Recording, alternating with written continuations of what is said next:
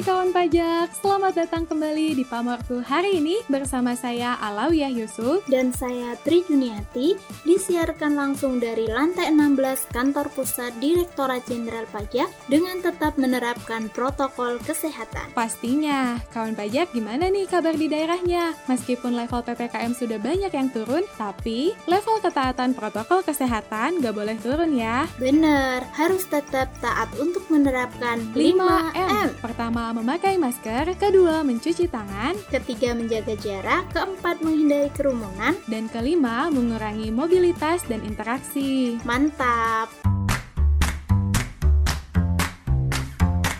Ada berita apa nih, Al? Indonesia akan menjadi tuan rumah sekaligus presidensi Forum G20 pada 2022. Menteri Keuangan Ibu Sri Mulyani mengungkapkan bahwa reformasi perpajakan akan menjadi menu utama pada pertemuan tersebut. Reformasi pajak memang sedang menjadi prioritas Indonesia saat ini ya. Semoga dalam forum ini Indonesia dapat banyak insight dari negara-negara G20 untuk perkembangan reformasi yang sedang berjalan ini. Selain reformasi pajak, Agenda apa lagi yang akan dibahas di forum ini, Al? Terdapat tujuh agenda yang menjadi prioritas pembahasan seputar isu-isu keuangan global terkini. Pertama, koordinasi terkait pemulihan ekonomi global. Kedua, terkait dampak perekonomian dari pandemi COVID-19 yang memukul korporasi dari sisi neraca. Ketiga, pembahasan mengenai central bank dan digital currency. Keempat, penguatan sistem transaksi pembayaran lintas negara. Kelima, isu terkait climate change dengan mengimplikasikan green finance sehingga bisa menciptakan ekonomi hijau dan sustainable. Keenam, mendorong financial inclusion melalui pemanfaatan digitalisasi ekonomi dan keuangan. Ketujuh, pelaksanaan Global Taxation Principle mencakup insentif pajak, praktik-praktik penghindaran pajak, terutama berkaitan dengan BIPS dan transparansi, juga pajak dan pembangunan, serta kepastian pajak. Baik, tadi kan baru rencana forum G 20 tahun 2022 yang akan diselenggarakan di Indonesia. Nah, di Indonesia sendiri masih ada forum yang sampai saat ini menjadi perbincangan hangat di publik. Masih tentang RUU KUP itu bukan sih yang seputar pajak sembako, jasa pendidikan, dan jasa kesehatan itu, Jun? Yoi, beberapa kalangan seperti IKAPI, INDEF, fraksi Partai Demokrat, fraksi Partai Golkar menolak rencana pengenaan PPN tersebut.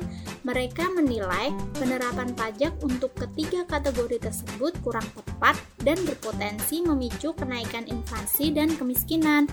Mereka juga berpendapat saat ini bukan waktu yang tepat mengenakan pajak terkait kebutuhan yang penting bagi masyarakat. Lalu, tanggapan dari pemerintah gimana dengan berbagai reaksi penolakan ini? Pemerintah kembali menjelaskan bahwa rencana pengenaan PPN atas kebutuhan pokok bersifat terbatas atau hanya akan dikenakan untuk barang kebutuhan pokok dengan kualifikasi khusus dan harga mahal yang dikonsumsi oleh masyarakat berpenghasilan tinggi. Untuk jasa pendidikan, pemerintah akan mengenakan PPN untuk sekolah mahal yang memiliki biaya SPP cukup tinggi dibandingkan sekolah lainnya. Oke, terus kalau untuk tarifnya gimana tuh Jun? Menteri Keuangan Sri Mulyani menjelaskan untuk barang dan jasa yang dikonsumsi masyarakat banyak, barang kebutuhan pokok, jasa pendidikan, dan jasa kesehatan akan dikenakan PPN dengan tarif PPN yang lebih rendah dari tarif normal atau dapat tidak dipungut PPN serta bagi masyarakat yang tidak mampu dapat dikompensasi dengan pemberian subsidi. Nah, gitu loh kawan pajak. Sembako yang akan dikenai pajak ini hanya untuk yang memiliki kualifikasi khusus dan menjadi konsumsi masyarakat berpenghasilan tinggi. Sedangkan untuk kelompok tertentu, bahkan bisa tidak dipungut PPN-nya. Begitupun dengan jasa pendidikan. Pajaknya tidak akan menyasar sekolah-sekolah negeri ataupun dari lembaga sosial lain seperti madrasah. Bener banget. Nah, kalau untuk jasa kesehatan, yang akan dikenai pajak adalah jasa kesehatan tertentu seperti jasa-jasa klinik kecantikan atau estetika, operasi plastik yang sifatnya non-esensial, Pengenaan PPN atas jasa kesehatan secara umum ditujukan terhadap jasa kesehatan yang dibayarkan tidak melalui sistem jaminan kesehatan nasional atau BPJS. Mantap. Jadi, kalau jasa kesehatan yang sifatnya esensial, apalagi masih di cover dari sistem jaminan kesehatan nasional, pasti tidak akan dikenai PPN ya. Oke, kita pantau terus ya diskusi hangat pemerintah dan DPR terkait RUU ini. Semoga dengan berbagai reaksi terhadap RUU ini, pemerintah dapat lebih sensitif dalam mengkaji ulang kebijakan tersebut sehingga RUU ini menjadi undang-undang yang dapat memberikan kepastian hukum dan kemudahan dalam pelaksanaannya. Amin.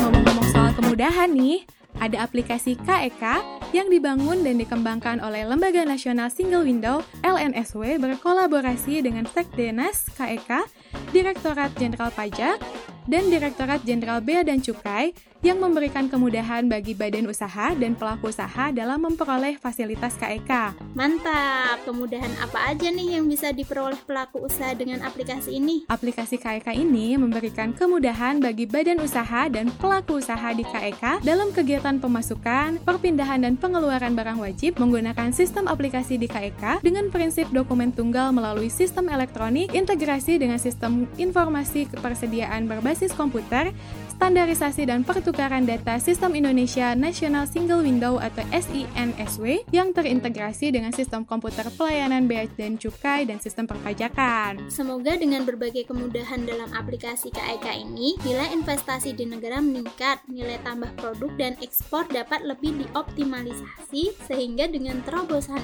ini ekonomi negara kita dapat lebih berkembang. Oh, sama seperti minggu lalu, kita ada lanjutan cerita tentang reformasi perpajakan yang dikemas dikemas dalam program Cermati, Cermati Cerita Reformasi Terkini.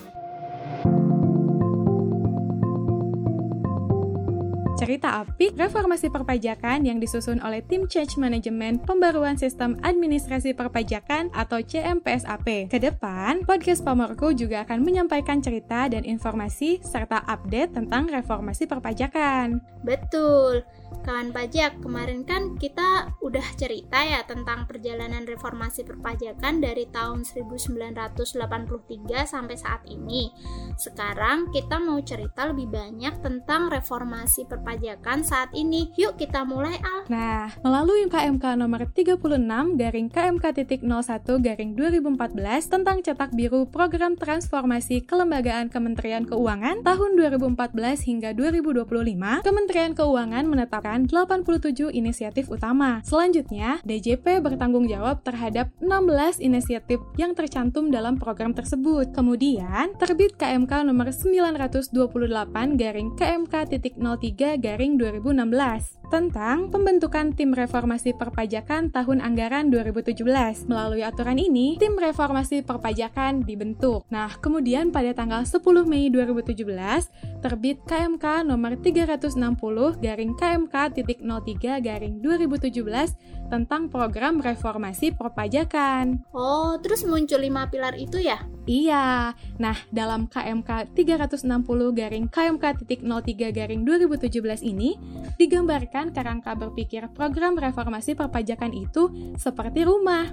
Ada fondasi, tiang-tiang penyangga, dan atapnya. Wah, analogi yang mudah dicerna nih. Terus apa yang menjadi fondasi, tiang, dan atapnya? Sabar-sabar, aku jelasin satu-satu ya.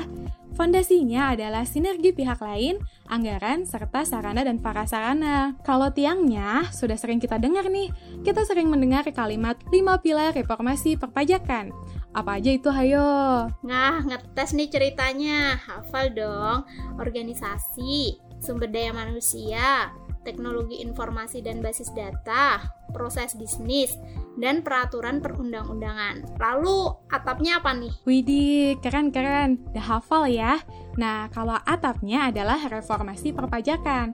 Apa itu? Perubahan sistem perpajakan yang menyeluruh, termasuk pembenahan administrasi perpajakan, perbaikan regulasi, dan peningkatan basis perpajakan menjadikan DJP sebagai institusi perpajakan yang kuat, kredibel, dan akuntabel. Kebayangkan? Jadi, atap ini nggak mungkin bisa dipasang jika tidak memiliki fondasi dan pilar-pilar itu. Sehingga, kita harus kuatkan fondasi dan bangun pilar-pilarnya ya, agar dapat menyangga atapnya itu. Oke, kebayang nih jadinya. Lalu, apa sasaran yang ingin dicapai DJP? Dalam mencapai tujuannya, DJP menetapkan lima sasaran strategis yang menggambarkan kondisi yang ingin dicapai sepanjang tahun 2020 hingga 2024. Kelima sasaran tersebut di antaranya kebijakan fiskal yang ekspansif dan kondusif, kebijakan penerimaan negara dari sektor pajak yang optimal, organisasi dan SDM yang optimal, sistem informasi yang andal dan terintegrasi, serta pengendalian dan pengawasan internal yang bernilai tambah.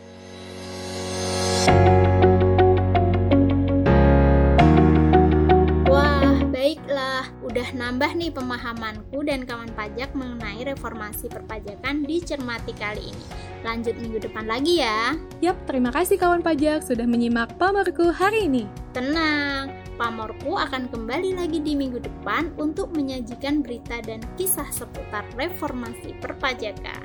Yuhu, tetap update berita pajak setiap minggu melalui Pamorku, podcast, podcast berita kesayangan, kesayangan kita semua. Kita semua. Sampai jumpa.